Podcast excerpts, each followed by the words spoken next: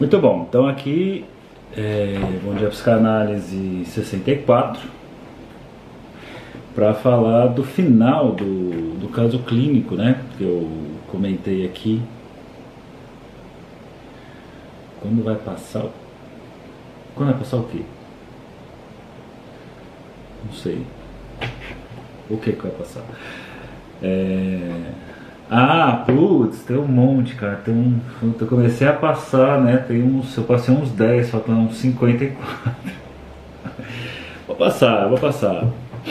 Vou começar a passar. Vou passar. É, então, ó, só para lembrar aqui, eu estou falando de um caso clínico num livro chamado Fragmentos Clínicos de Psicanálise, do Sérgio Teles. E que semana passada eu fiz uma sequência falando de um, um, caso clínico da Laura que foi bem legal, né? Por, por conta da reverberação que tem não só para quem é da, da área, quem é psicólogo, psicanalista, mas também quem é curioso, quem é interessado na área, quem faz terapia, às vezes, pô, é legal. Porque dá umas sacadas, assim, você faz terapia, aí você não tem conhecimento nenhum na área. Mas você lê casos, saber de umas coisas, dá umas. Deixa eu pensar isso aqui, dá umas interrogações para si mesmo. Eu acho legal isso. E aí ele está falando do caso Jonas, que é um cara que chega na análise e aí ele traz lá um desejo pela colega de trabalho e o desejo de urinar na cara dela. E o analista acha estranho pelo que vinha sendo trazido na, nas, nas sessões até então, apesar de ser um cara galanteador. Só que essa galanteação dele, nem sei se existe essa palavra, começa quando ele descobre que a esposa está grávida. E aí tem toda uma questão em torno de que significaria isso.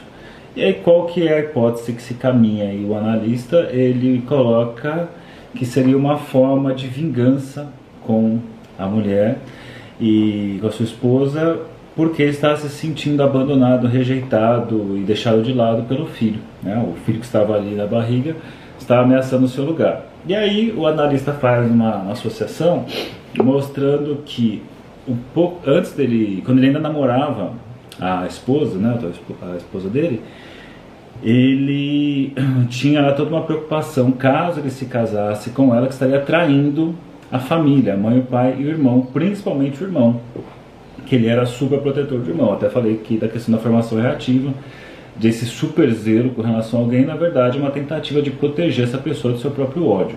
Né? Então, por isso que eu sempre desconfio de pessoas muito fofinhas, muito amáveis, que adoram falar em diminutivo, é, que adora rasgar elogio e chamar de querido e querida, enfim, tudo bem que hoje virou um cacoete, falar querido, é, querido, querida, quase perigo, né? É, quase um cacoete já. E, e aí ele vai nesse sentido, de mostrar que na verdade existia um ódio com relação a esse irmão, porque esse irmão roubou o lugar dele dentro da família, que é o clássico, né? O irmão mais novo, quando chega, acaba com a festa do irmão mais velho. Porque o irmão mais velho era ali, o irmão único, o filho único era o rei da casa, e aí chega o mais novo, pum, corta isso. Por isso que tem o tal do complexo fraterno, por exemplo, do complexo de intrusão, da rivalidade. Então você tem uma rivalidade inicialmente. E aí então a, ideia é que tinha. Ele sentiu essa experiência de ser deixado de lado pelo nascimento, por nascimento do irmão, mas a analista coloca isso, isso na verdade já é um deslocamento do Édipo dele, né? a questão do pai, né? do interesse da mãe é, pelo pai e não por ele, e ele está revivendo a coisa com ali, né, atualizando com o irmão que nasceu. E aí o que acontece é que o mesmo vai acontecer em relação à barriga, né, ao bebê. Então o que acontece? Ela, é, é, ele começa então a ter ciúme e rivalidade com a barriga, e aí numa das sessões que vem caminhando nisso, ele vai trazer aqui a, a lembrança de uma barrigada, né, da vaca que foi roubada e só deixar ali as vísceras. E aí o analista mostra ali a, a, a ideia de que isso pode tanto, é, que isso poderia ser uma, uma, de alguma forma falar do conteúdo da relação dele com relação ao filho que estava por vir, né, a, a gestação. Por um lado o amor, né, porque é pai, mas por outro lado o ódio, o, é, o desejo de destruição, a barriga e a mulher. Né. Então a coisa caminha por aí. E aí ele vai caminhando na escuta, é, retoma ali a questão da fantasia que vai ter a pergunta que eu fiz ontem, é um masoquismo, é um sadismo, porque parece que ele quer que a, a mulher urine na cara dele, então seria uma posição masoquista, né, de ficar ali sendo humilhado pelo outro. Porém, na descrição, isso é muito importante, a descrição da cena, é sempre importante escutar a descrição da cena.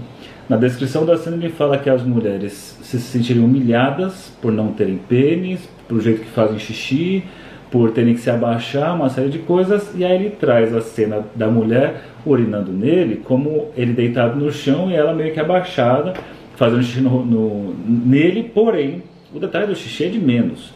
O lance é que ela estaria constrangida ao fazer isso e ele fica olhando para o rosto dela, o rosto envergonhado. Então, na verdade, o que parecia uma, uma, uma cena, né, uma fantasia masoquista, é uma cena sádica, porque ele tem prazer em ver essa mulher numa posição humilhante.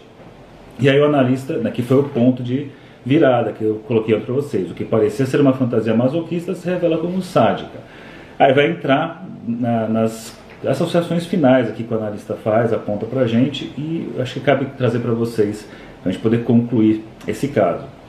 E aí ele coloca assim, o analista, o relato de Jonas deixa mais clara a sua fantasia, o que me permite considerar que ela se encaixa no contexto analítico em andamento, nas cadeias associativas investidas que têm aparecido ultimamente, pois tudo o que Jonas tem trazido nas últimas sessões gravita em torno dos complexos de Édipo e complexo de castração. Em sua fantasia é apenas essa fantasia é apenas um derivado mais direto e menos distorcido do fantasma de castração. E aí vamos ver que raio de fantasma é esse, né? Fantasma, fantasia de castração. Fantasia, fantasma de castração, vamos colocar como a mesma coisa. Como se sabe, mais que uma concordância ou negação, o que vai validar uma interpretação, uma construção, é o material associativo subsequente. Isso aqui é muitíssimo importante. Né? É, o analista ele vai até falar daqui a pouco ele, ele chegou num ponto aí que ele juntou uma série de coisas e que ele fala é um momento que eu posso agora fazer uma interpretação ou que eu posso fazer uma construção. Quando eu faço uma interpretação, você tem alguma coisa ali que está faltando, que está recalcado e que o analista rola a bola para o analisante se deparar com aquilo. Quando eu falo em construção, não tem algo ali, vai ser, vão ser juntadas peças e vai ser feita uma montagem, assim, uma organização apresentada. Assim, me parece tal coisa, assim, assim, assado. Você cria ali uma narrativa e apresenta para o analisante e a partir dali começar a poder trabalhar alguma coisa. A interpretação, você tem lá uma coisa já montada e falta um pedacinho, e aí o analista aponta, né, ou leva a pessoa próxima ao ponto que está faltando, que está recalcado. Mas quando você fala em construção, e aí você vai ter autores tipo Ferenc e Winnicott que vão pensar que se trata de material não recalcado, mas dissociado, né, que não foi incluído no repertório e não vai ser possível ser resgatado. Né? Como não vai ser possível ser resgatado, você vai precisar construir alguma coisa e colocar ali. Independente dessas de construção ou de interpretação, tem um detalhe fundamental que ele coloca. O valor de uma interpretação ou de uma construção se refere ao que vai aparecer como material associativo subsequente. Ou seja, o que vai resultar dessa interpretação. Uma interpretação ou uma construção em que o analisante confirma completamente, desconfie. Falei isso para vocês ontem. Se nega completamente, desconfie. Uma boa intervenção, interpretação, construção, o que vai levar é a pessoa a se questionar, assim, nossa, nunca tinha pensado nisso, e isso levar a desdobramentos, a pensamentos, a associações, isso é, amplia as associações que é aquela ideia né, de fazer de interpretação, isso é bem modelo lacaniano, né? a interpretação ela abre sentido, ela não fecha o sentido. Tem interpretação que é assim, ó, pum, tal coisa então significa seu desejo por não sei o que, você fechou um sentido. Quando você fala do jeito lacaniano de fazer a coisa, é a ideia pegar aquilo e abrir, né? então você apresenta ali alguma coisa, mas para que isso tenha validade, que as associações comecem a ser feitas. Se porventura você fecha sentido, muito provavelmente você fez a intervenção no momento errado, na hora errada, ou está ocupando o lugar errado como analista. Né? Porque daí você entra no lugar de mestre. Né? Quem fecha sentido, quem diz assim, tal coisa, tal coisa, é a galera lá de. Tem né, uns tiozão, uns tiazona, uns, uns caras novos também, novos, novas, que chega assim, é tal coisa. Tal questão tem a ver, ansiedade tem a ver com isso, depressão é isso, isso, isso, isso é, sei lá, falta de desejo é tal coisa. Uh, medo é isso. O pessoal que chega assim, tal coisa, tal coisa, não tem nada a ver com o campo da psicanálise, pelo menos freudiano-lacaniana, tem a ver com qualquer outra coisa, mas não é desse campo. Né? Que são, são falas e às vezes interpretações que fecham sentido, tal coisa, tal coisa. Né? O público acha o máximo, nossa, olha só. Para a psicanálise, assim, putz, que merda, né? Porque agora fechou no sentido, a pessoa vai se apegar naquilo, vai ficar abraçada naquilo. Como muita gente, sei lá, que descobre aí um transtorno para amarrar seus sintomas, fala assim, nossa, agora eu entendo que eu sou assim, porque eu tenho tal coisa. E abraça aquilo como se fosse né, a amante mais amada do mundo. Enfim, não vou entrar mais nesses detalhes. Então ele coloca a importância disso, né, ó. É... Aí vai dar continuidade, não, porque vai, ele vai fazer uma, uma tá, apresentar suas construções e, e interpretação dentro dessa fantasia de castração e diz assim, ó. Dessa forma, a fantasia aparece como resposta ao trabalho que vinha sendo realizado até então. Isso é um bom sinal, né? aquilo que o analista veio fazendo nas intervenções levou a esse tipo de, de material, levou esse material a aparecer na análise. E ela, relatada por Jonas espontaneamente, traz um fragmento, Jonas traz um fragmento conservado com perfeição da sexualidade infantil a, a, maneira como as crianças interpretam a diferença anatômica entre os sexos, a teoria infantil do único sexo, o fálico. É bem legal isso aqui, né? A ideia, por mais que vai falar, ah, mas a psicanálise é falocêntrica, blá blá blá. Não, né? Você pode falar que no Freud você tinha isso, mas o Lacan e outros já levaram a coisa para outro patamar. Quando a gente fala assim de só existir uma única sexualidade, a questão é uma questão narcísica. A gente, no, primeiro momento o ser humano acredita que só existe um ser igual a ele. Né? Então todo mundo é igual a mim. Isso você constata, você não quer constatar pela questão do, do sexo, né, da, da, anatomia dos corpos. Pega uma criança pequenininha que fala assim: Ah, eu estudo lá na minha escola. Você, onde que é a sua escola? Minha escola, ué. Todo mundo estuda na minha escola, não é a minha escola? Ah, não sei o que lá, a Marina. A Marina é minha amiga. Não, Mar... existem milhares de marinas no mundo. Não, a Marina é a minha amiga. Assim, só existe o meu mundo, só existem as coisas que eu conheço, só existe tal coisa. É tanto que se isso perdura para a vida adulta, né, você vai ter os negacionistas, assim, né? Mas é, é legal pensar nisso, porque chega uma hora que você tem que constatar que existem outras marinas, que existem outras escolas, que existe um outro sexo, que existe uma pessoa diferente de você. Isso é muito difícil porque complica tudo. Ó, Marina é minha irmã. É verdade, a Marina falou ontem pra mim. É, isso complica tudo. Porque quando tudo é igual, é fácil. Quando vem o primeiro diferente, putz, ferrou. Né? Que nem quando você pega um vírus aí, você entendeu como ele funciona, até que vem uma variação. Puta, variação ferrou, agora nós vamos ter que tentar descobrir uma outra coisa. Então, como diz Lacan, a castração enquanto mutilação imaginária corresponde à castração simbólica, aquela que implica o rompimento da ligação narcísica com a mãe. A percepção da diferença anatômica entre os sexos é vivenciada imaginariamente, como decorrente de uma castração. E essa vivência retroativamente ressignifica a ferida narcísica da perda da mãe, com a dor do sofrimento implicados, nela implicados, afetos que Jonas projeta na mulher, vista então como inferior e humilhada. Está dizendo aqui uma coisa muito legal, tem um texto do Lacan que às vezes é deixado de, de lado, as pessoas não estudam tanto assim, que é os complexos familiares, é um texto antigo do Lacan, que ele vai mostrar que, e não só ele faz isso, mas o Lacan deixa muito claro, é, que às vezes o pessoal fala assim, ah, mas o, o, modelo do Lacan, do Freud não funciona porque fala da questão da castração. Hoje em dia a problemática não é essa, a questão é mais anterior na relação com a mãe. Leia lá no complexo familiar, nos complexos familiares, está lá também. O Lacan fala, não, por exemplo, ele fala isso, o doutor, doutor fala isso, e a psicanálise sabe disso. Né? Não foi ninguém genial que inventou isso depois, está lá desde os primórdios, né, com é, o Carl Abram falando disso, o Ferenczi falando disso, já estão falando disso. Que coloca assim: você tem primeiro o complexo do desmame, que é uma primeira ruptura ali de, um, de uma unidade, né?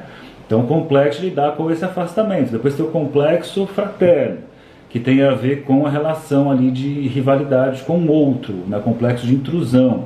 Depois aparece o complexo de Édipo. E dentro do complexo de Édipo você tem o complexo de castração então, é, quando você chega no complexo de castração, não é que é a partir dali que tem importância as coisas para a psicanálise. Não. Ali é a nomeação né, mais atual de uma ruptura que já está sendo percebida, vivenciada e tendo os efeitos desde o desmame. Então existe uma experiência, e, e, alguns colocam inclusive o trauma do nascimento. Né? O Freud acabou indo por aí, mas você tem autores que vão por essa via. Mas então essa experiência de ruptura está sendo vivida em vários momentos e em determinado ponto, dentro de um cenário edípico, ela chama-se complexo de castração. Então, existem questões pré-edípicas? Claro que existe. Né? O Lacan sempre fala isso, claro que existe, seminário 1. Só que tem que ser interpretado dentro dessa sequência que vai desembocar no Édipo. Então a coisa já tem ali também. Então por isso que ele fala, né, ó, uma castração, essa vivência retroativamente ressignifica a ferida narcísica da perda da mãe. Lá no desmame já começa. Depois no intrusão também você tem, porque chega o outro irmão amado na história. Depois na rivalidade edípica, depois no complexo de castração. Então, tudo isso está marcado. E outra coisa, a coisa não acontece bonitinha assim, uma coisa aqui, depois vem outra aqui, depois vem outra coisa aqui. Né, o Winnicott nos diz isso, inclusive, quando ele fala dos tipos de dependência, não é que vem uma coisa depois ou depois outra. Ou né, o desenvolvimento emocional primitivo, curso que você perdeu, que não comprou, foi até ontem a promoção. Você tem lá integração, personalização, realização. Não é tão bonitinho acontecer uma coisa, agora acabou, agora começa outra. Não, cara, a coisa está acontecendo assim. Tá rolando várias coisas ao mesmo tempo, que nem as fases, fase oral, fase anal. Tem coisa da fase oral, entra na fase anal, mas tem coisa da fase oral ainda, fase anal, fase fase, mas tem coisa da fase oral, tem coisa da fase... É uma bagunça. Só que nós separamos para estudar. Você separa para estudar coisas de uma forma melhor, mas na prática, quando você vai atender, você vê que seu, a pessoa que você atende, que você escuta, ela tem conteúdos orais, conteúdos anais, conteúdos eh, fálicos de todos os tipos. São todas as coisas. Bom dia, Flora. Né? Tem todos os tipos de conteúdo ali acontecendo, meio que um encostando no outro. Então aqui, ó, ao fazer fantasias sexuais com a colega, Jonas a coloca como objeto de amor e desejo. Esse aqui é o raciocínio principal, né? Ó. Estando a mulher no lugar do objeto abandonado, atacado agressivamente. Então ele escolhe a colega de trabalho e coloca como objeto excluído, abandonado, atacado a sua esposa. Mas, apesar disso, ele coloca: o curioso é que em tal fantasia que traz agora, né, da, da urina e dela estar humilhada por fazer xixi nele, a própria colega é também vítima de sua agressão. Parece ser ela uma mera substituição de sua mulher, que, por sua vez, é a representante de sua mãe, de quem efetivamente se vinga. Em sua fantasia, quando goza com a mulher urinando em seu rosto, Jonas projeta radicalmente na mulher a quem humilha a angústia decorrente da exclusão. A dor é essa da exclusão. Numa reatualização das vivências infantis ligadas à gravidez da mãe. E aí um outro ponto que é importante e como isso aparece na transferência. Aí o analista vai dizer. De que maneira toda essa situação se reflete na transferência, na relação com o analista? Em primeiro lugar, o fato de Jonas estar contando-me todas as intimidades, coisas que não diria seu amigo mais próximo, evidencia sua posição dentro da transferência uma estrutura simétrica onde ele, o que não sabe, conta seus segredos a um suposto saber. Se você é um analista sabido, você não está no lugar de analista. Agora, se fazem suposição de que você é sabido e você não ocupa esse lugar, você tem grandes chances de ser analista. Ou você pode ser uma pessoa que não sabe de nada mesmo e não está está só num, num grande engano. Então, esse lugar é dar o suposto para uma figura paterna. Mas esse é um enquadre macroscópico e abrangente que pode ser mais delimitado. Aí ele fala: a posição do Jonas era meio que se ele obedecesse às ordens do analista e aos desejos do analista. Mas que ordens?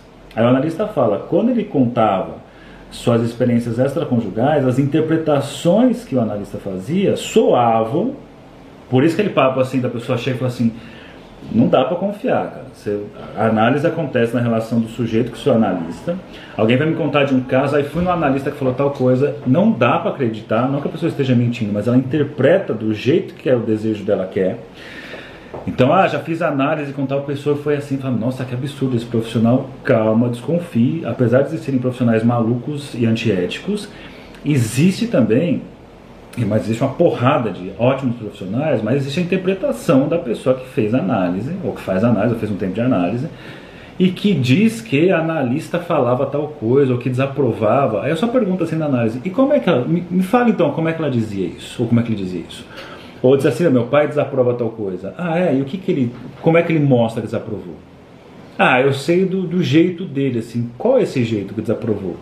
Ah, esse jeito que às vezes ele, ele olha assim pro lado nessa hora, você fica e, e qual que é a certeza que é isso? Não, não é certeza, que às vezes eu acho que é, a pessoa vai se, né, tipo a Chiquinha, é, mas é porque, é, não é, mas é que, e a pessoa se dá conta assim, é, não, na verdade não é isso, eu estou interpretando isso.